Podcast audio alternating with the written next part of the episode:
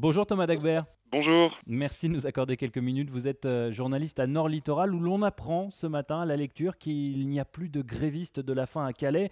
Les deux bénévoles qui euh, dénoncent la situation des migrants ont, stoppé leur action? Oui, c'est ça. Donc euh, hier matin, ils ont annoncé ça face à la presse. en l'église Saint-Pierre, hein, là où, où, ils résidaient depuis maintenant 38 jours.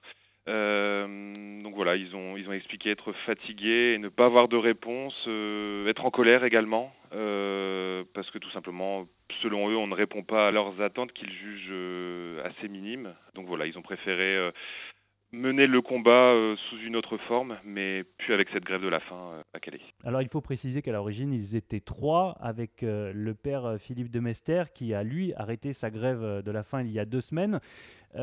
beaucoup de dépit, donc. Est-ce que cette grève, au final, a servi à quelque chose? Bah, quand on leur pose la question, euh, oui, effectivement, puisque c'est vrai qu'il y a eu beaucoup de, médias euh, qui se sont déplacés, donc les, locaux forcément comme dans le littoral, mais d'autres euh, également, même de la presse étrangère. Donc voilà, ça a remis un petit coup de, un petit peu la lumière sur ce qui se passait à Calais. après, on n'a pas répondu à leurs questions comme il l'expliquait hier matin, et c'est d'ailleurs un, un courrier reçu du ministère de l'Intérieur qui a un petit peu voilà euh, précipité leur décision, euh, donc dans lequel ils apprennent que euh, leur principale revendication, hein, donc qui, est l'arrêt des expulsions pendant la trêve hivernale, voilà, le ministère n'y répondra pas favorablement et les expulsions vont donc continuer.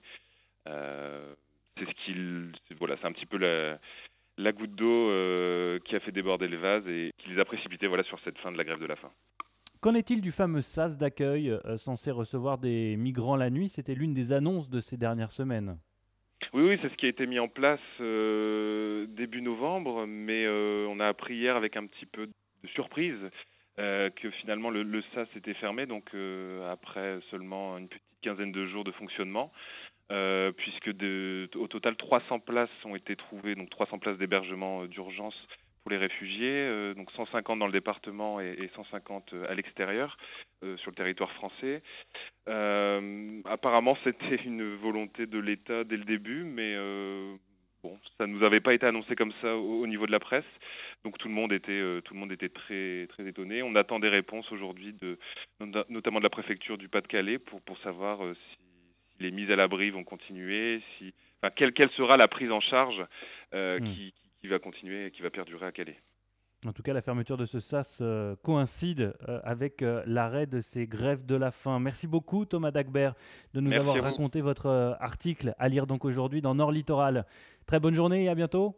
Merci, au revoir.